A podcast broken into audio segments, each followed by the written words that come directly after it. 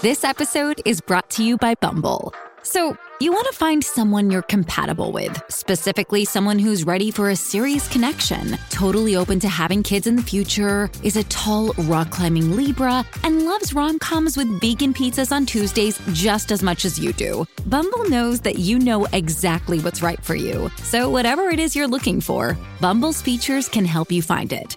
Date now on Bumble.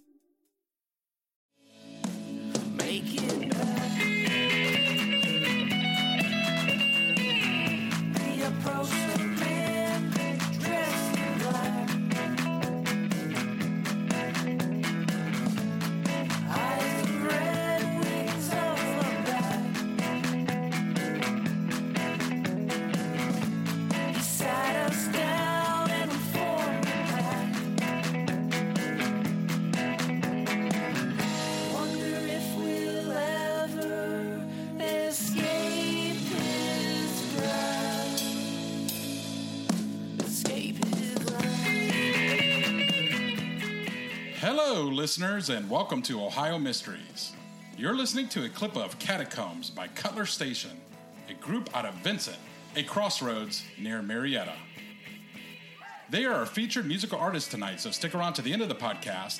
We're going to tell you a little bit more about them, where to see them perform, and let you hear the rest of that song.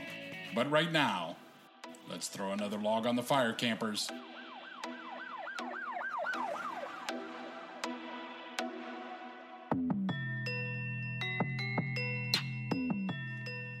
I'm your co host, Steve Yoder, and with me is our researcher and storyteller, Paula Schleis, an award winning journalist who spent 30 years telling these kinds of stories for the Akron Beacon Journal.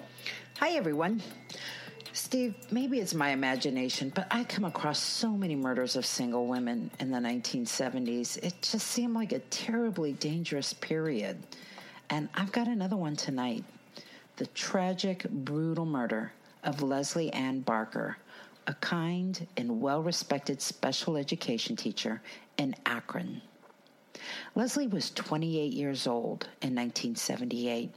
She was born in Bay City, Michigan, and was a teenager when she moved with her parents, Ken and Elizabeth, and her brother Glenn, to Akron in 1966. They settled into the city's west side, an area known for its nice middle class neighborhoods on tree lined streets. Leslie's dad, Ken Barker, was Dean of the College of Education at the University of Akron. And Leslie was fulfilling her own dream of becoming an educator. She got her degree at Akron U after graduating from Firestone High School. And in 1978, she was into her third year at Hotchkiss Elementary School, where she taught special education students. She loved her job and working with her kids.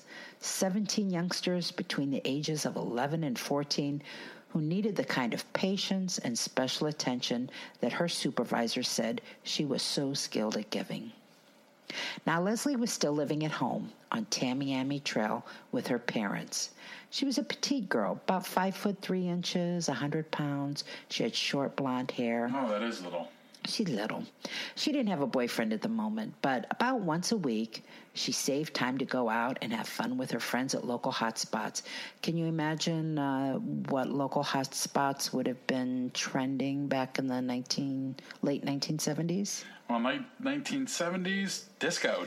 Disco, yes, that was that was very big, and disco was definitely on the jukebox at uh, a very popular nightclub uh, called Reds. It was located on Waterloo Road. Did you?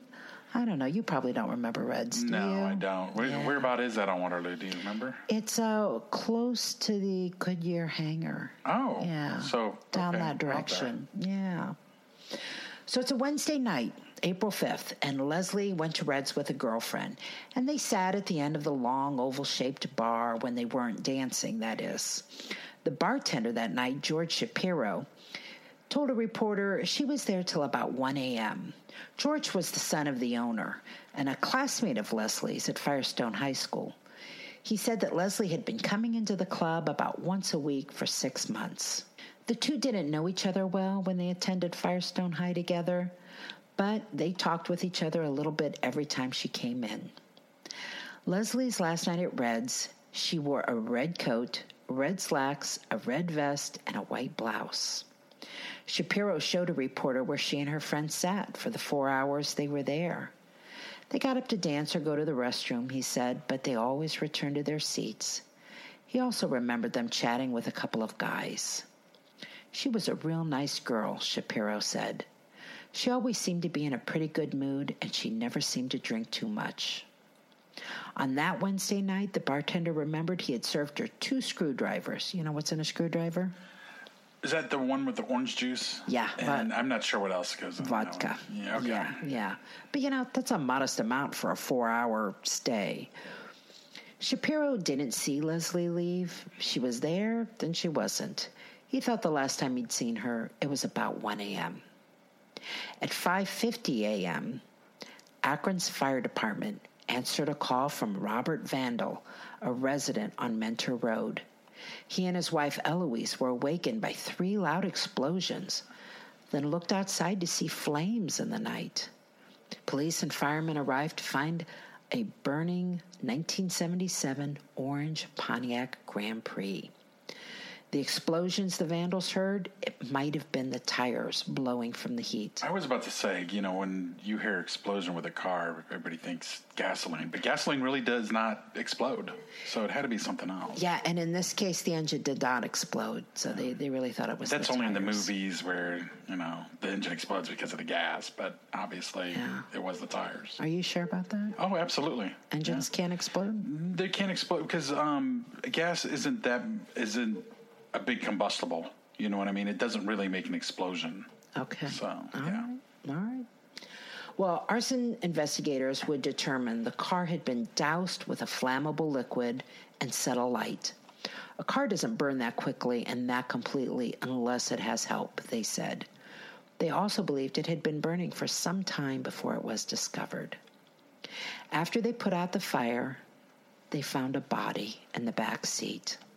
Leslie's charred remains had to be identified through dental records. The coroner said he couldn't be sure whether Leslie had died before the car was set on fire or after. Her body was burned so badly, he couldn't even rule on the cause of death or say whether she had been sexually assaulted. The car was parked off a lane in a wooded area near Mentor Road, next to the railroad tracks, and was about a mile from where Leslie lived.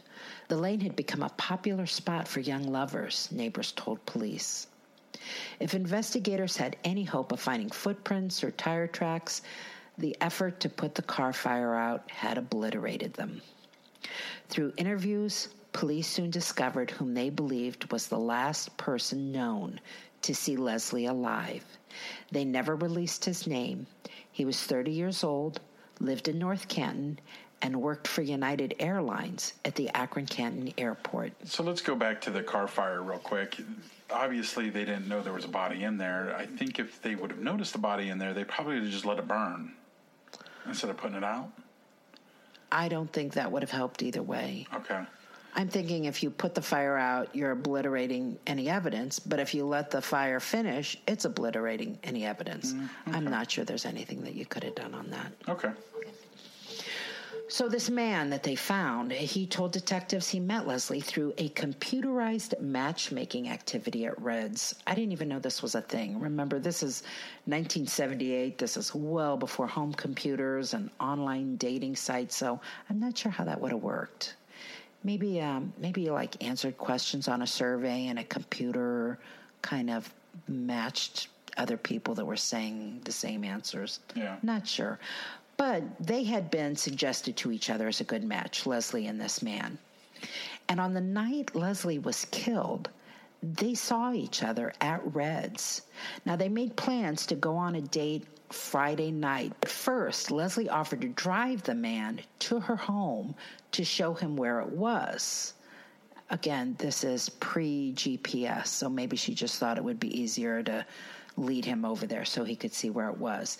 And after showing him where she lived, she drove him back to his car, which was parked at Red's. He remembered that before they parted, he asked if he should lock the passenger side door as he was exiting it, and he couldn't remember what she replied or whether he had actually locked it.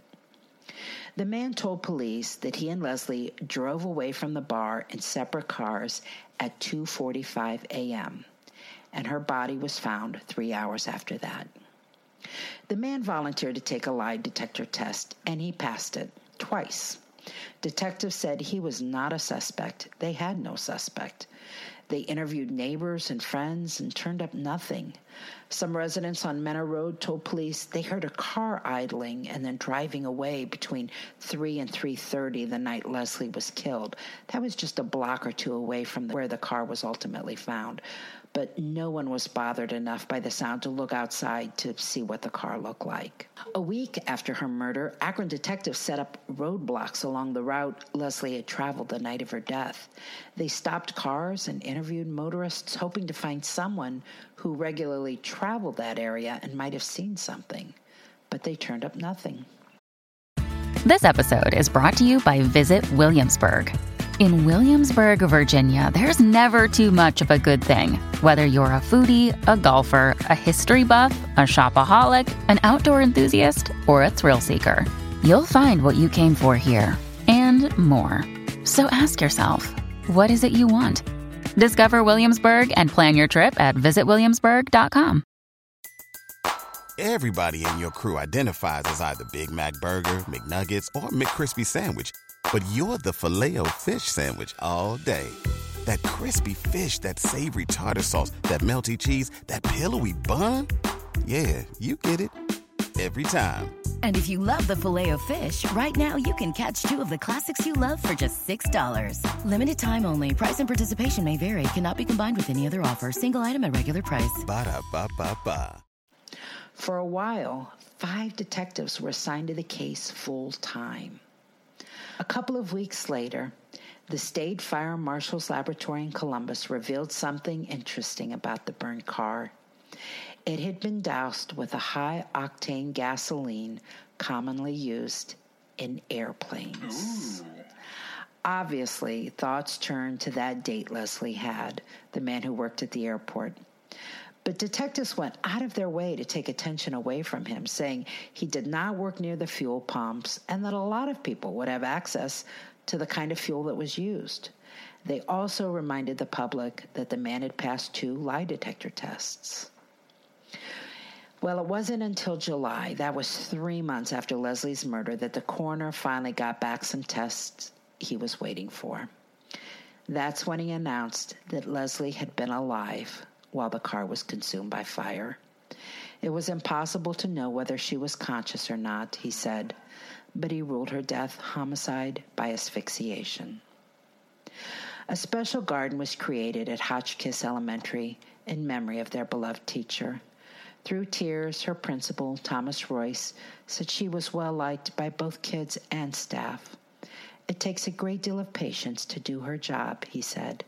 She enjoyed it she found it very worthwhile and rewarding. Leslie's case grew cold, and it grew cold fast. It's been 41 years, but I couldn't find a single public update on her case since the year it happened. No, that's that's very sad. Well, let's see what our armchair detective has to say.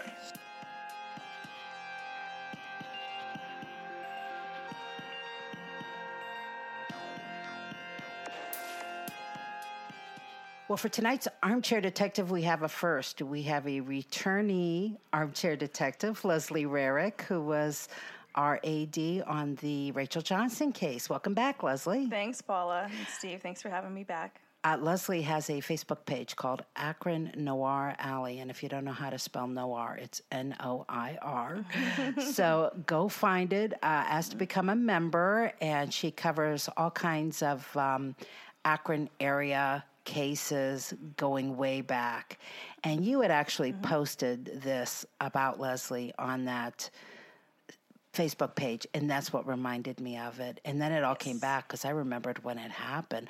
Why did this one touch you that you went to the extent of doing a little research and sticking it on your Facebook page? Yeah, well, I was looking into, you know, Rachel Johnson's case and I came across Leslie's case and it was the manner of uh, you know, Leslie Barker's death that that kind of uh, caught caught my attention because it was, you know, she was also there was also a fire involved, and and that caught my attention. And the fact that no, you didn't read about it after like 1983. Yeah, And it it's very sad. The whole case just dropped off the face of the earth. Yeah, it did. It did. That's right. Yeah. But sometimes I like to cut to the chase and then go backwards. So let's cut to the chase. Do you have a theory? I do. Um, as mentioned in the you know the newspaper articles, they believe well they she had met a man that night. The the bar did a a dating game called Selectrocution. And this was something that in the late 70s and the eight through the late 80s that you know different bars would they would have where you would wear initials and if you saw someone that you liked, you would write their initials on a piece of paper. And when you filled up five initial sets of initials, you would give it to the guy who ran the thing. It was this guy from Greensboro, North Carolina that ran it, and he would go to these different bars. Give him your your initials, and he would run it. He would call a computer in Maryland and then it would spit out at the end of the night they would give you back who the initials of who had picked you. And i guess like it, the person who you know if you were selectrocuted it was so, you didn't ha- get any initials. Nobody picked you. But i'm you know in in the meantime he this guy that ran the dating game he had a typewriter there in the bar. And he had a board behind him and he could type things into the board. So if people were impatient and didn't want to wait until like one o'clock in the morning to get their the initials back of who had selected them, they would write a message like, you know, BZ, meet me at the bar, signed, um, you know, LA or something like that. So that's what she, you know, she had participated. I love this in information. I had no idea when I read this Selectrocution. selectrocution. The old Akron- considering what happened, old it's a school Akron really folks. unfortunate name. Yeah, I know. You know, old school Akron folks might remember this. Yeah, they played it at Reds over on Waterloo Road, and they had been doing it a month prior to her death. And it was said that she had been going to the bar about a, once a week for a month. And I think she was participating in this game. That's why she was going once Yeah. a week. Okay. Yeah. Do I was really kind of unclear as to whether she had met him for the first time that night as a result of the game. Is Yeah. that the feeling you came away Yes. with? Okay. Yeah, I th- and one article I think they described him as a boyfriend, but I believe that that's incorrect. She Right. had met him that night. He was an employee at Akron Canton Airport with United Airlines, and that's about all we know. We don't have know a name or anything like that because he was cleared after two lie detector tests. But my So continuing with your theory, Yeah. you think it uh, quite possible that the man she was matched to is the one, yes, and then the Oh, same man that she drove to her house that night. Absolutely. I don't think she drove him at all. I think he followed her in his car. And Oh. yeah, because the witness that lived on the street where, you know, her her burned out car was found who had called um, well, the witness the witnesses on the street had heard a car idling and then drive away between three and three thirty a.m. So, um, I think he had followed. You know, he followed her. Like she said, "Let me show you where I live." Okay, I'll follow you maybe they get back there he says oh i want to come in you know let, let's let me come in. She lived with her parents. Maybe they decided to go to this spot. It was like a lover's lane spot. It was a dead end street. I think that things got out maybe got out of hand. She was found in the back seat of the car. You know whether or not it was airplane high octane airplane gasoline like they said i don't know. Racing fuel was also very high octane fuel Yeah, the then, so. the article said when it described the fuel, it said, for instance, the kind used in planes. So it could have been used somewhere else. Yes. But the idea that it was also plane fuel, and they had already announced that they had talked to a guy who worked at the airport, it was hard to overlook that. right right But I could see why the police, at the very same time they're giving out this information, they're like, but don't accuse anybody because other people have access to this. right But is it that accessible? I don't know. I like I said, I don't think it was. I don't think it was airplane fuel. It could have been. But I mean, who who carries that around with them? I think it was someone with a hot rod who had, you know, like um, a hundred, uh, you know, oct- whatever the octane is that they Right. use for the racing cars. That's what I think it was. Now, Leslie was a teacher, and you know, when you lose somebody like that, it's not just the family that mourns. I mean, you had an entire school that mourned, and they even put together a memorial garden for her. Did you make a trip out there? I did. I did. It's it's not there anymore. Okay. I mean, Hotchkiss, Hotchkiss School is just it's abandoned. It's weeds growing everywhere. Um, concrete in back. Um, oh, I didn't even old- old realize that it's already equipment. closed. Oh yeah, it's been closed since 2006. Took a few pictures of maybe where thought it could be, and you know maybe one of the listeners could fill us in as to where it was. But um, I think it'd be nice if you know Akron Public Schools uh, did something, another little a garden somewhere uh, for her in her name. There is a scholarship in her name at Akron U. Her father was the dean of the education department, so Is that still around, that Mhm, scholarship? Yes, yep. I don't think I, I, mentioned that it. Mm-hmm. in our episode. What what is that again? It's, it's a scholarship for Education majors. education majors. mhm. Okay. Yeah. Very cool. Something I found interesting on this case was that the detectives had set up roadblocks on the street along the route that Leslie would have taken to go home that night so they could stop and interview motorists.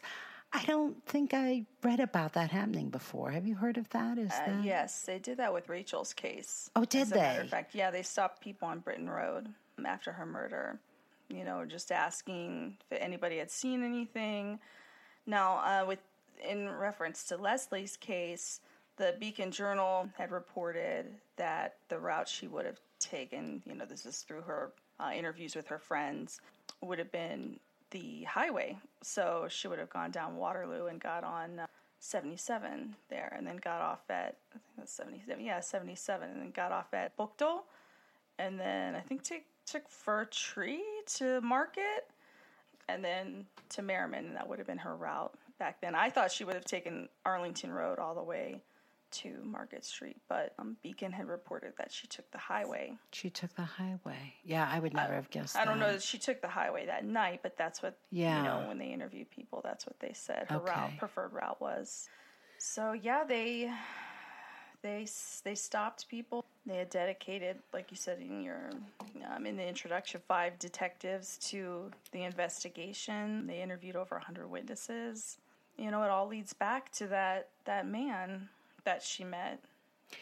And because the evidence was destroyed so completely, there isn't that kind of hope that you have in a lot of cases that all the new DNA technology will help bring a case to a resolution because I did not hear of any DNA existing in this case. There was nothing. There was nothing left but some shreds of clothing. Uh, they said a couple melted necklaces, and she had been identified through you know dental records. What's interesting though is her gas tank never exploded. It was the tires, you know, as you had mentioned um, in the intro, it was the tires that had exploded, and that that's what the neighbors were hearing. But um, her gas tank didn't explode. Well, you So were not was- here for the recording of the story portion, but I did bring up that gasoline doesn't explode. as our friend Steve oh, here. okay. Yes. Yeah. And after you said that, I went online and read about it. And it's extremely rare. It has to be the exact right conditions mm-hmm.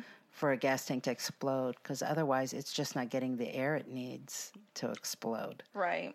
Hmm. It'll, it'll fire up, you know, it'll blaze, mm-hmm. but it won't pop. Yeah, and the, her car was just a shell when they found it. I just wonder, you know, why was she back? Why was she in the back seat like that? You know, why was she back there if it wasn't someone that, you know, maybe she was back there with the guy and they were, you know, making out and something went really wrong, and that that's that's what I think. I don't know if he purposely meant to kill her, but he sure thought he would get in trouble and he came back and or or got out whatever was in his trunk and and got rid of the evidence but yeah it burned um, hot and it burned really fast And If he had followed her in his car, then he definitely had to have some communication with her on what to do for her to pull over so that he could have access to her. So that that's a Right. kind of a, a situation I'm struggling with. How would that have happened? she was his story was she drove him to her parents' house so he could pick her up the next night for their date. She wanted to show him where she lived. Right. No he- GPS back then. So it's very helpful to have somebody guide you. And then the story is that she drove him back to Reds, and then he got in his you know car and went on his way, and he saw her pull out of the parking lot of Reds at two forty five. It's just, it's just crazy to me that she would drive all the way from Waterloo Road down, you know, to Mer past Merriman where she she lived off of Merriman and then back to Reds. She it was school was the next day. She was a teacher. Right. and this is not, you know, a two minute drive. Right. That's why I think she said, you know, follow me in your car. I'll show you where I live. They got to the driveways. I think he said, Can I come in? No, my mom and dad, you know, I live with my parents, my brother. She's like, Well, but maybe we can, you know, go over. Yeah, and the only other theory is just this, a, stran- a stranger theory. Maybe she stopped to get gas or something like that, and somebody, you know, got in her car and uh, abducted her. And that makes things so much more complex that on the night that a stranger's going to abduct you is also the night that you met a nice guy who you had follow you to your house. Because if he's innocent, then he, then he's telling the truth about having driven to her house. Right. That just adds a whole layer of complexity that a stranger then also picks you up that night. It's hard to see somebody having that much fate interfering in your life in one Right. night. Right. Mm, I just, I don't, lie detector tests, you know, we really don't depend on those too much anymore.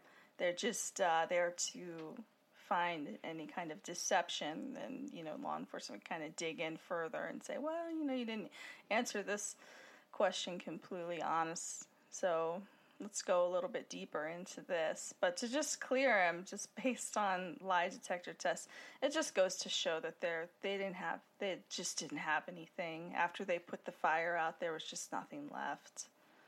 Nobody saw anything. Right. It's, it's just so sad. So if it's a guy from Selectrocution, what kind of hope is there that they would be able to find anything new on him? Well, you know, Paul, I think in with a lot of these cold cases, the law enforcement knows who, you know, who the murderer was or who the killer was, but they can't pursue it. They might not have enough evidence. The prosecutor doesn't have enough evidence to bring it to to the grand jury, and um, you know, that's a hard pill to swallow for them. And to to go on, you know, just year after year, knowing that would be really tough. It's it, it's they have a hard job. They have a really tough job. You know, I think they know in this instance. I think they really they do know it was it was him. Well, Leslie, thank you so much for being here again. We appreciate it. Thank you. Your Facebook page, Akron Noir Alley. You started because you're sort of a, a true crime fan, but you've also actually tried to help people investigate cases as you did with Rachel Johnson's daughter. Uh, Rachel Johnson, by the way, that was episode 27. So if you haven't heard Leslie uh, and Rachel's daughter, go back and, and listen to that one. Um, anything on your docket that we should be looking for in the future? Uh, you know, I think next I I'm looking into the death of a young man from Kent. He worked at the Duke and Duchess uh, gas station. I remember I think his name was that. Fo- Fogeth, his last name. I can't remember the name, but I remember the Duke and Duchess case. Yeah, yeah. There's some, s just some you know, interesting points uh, that and things that happened with that case. But they did an unsolved mysteries um, episode about it. Did I'd like to, yeah, I'd like to feature it because an old an old boyfriend was a friend of of this this gentleman, this kid that got um, killed. And uh, he was just devastated. It, it hurt a lot of people in the community back then, so I thought it'd be worth bringing right. it back up. Well, I look forward to seeing your research on that. Thanks, Paula. All right.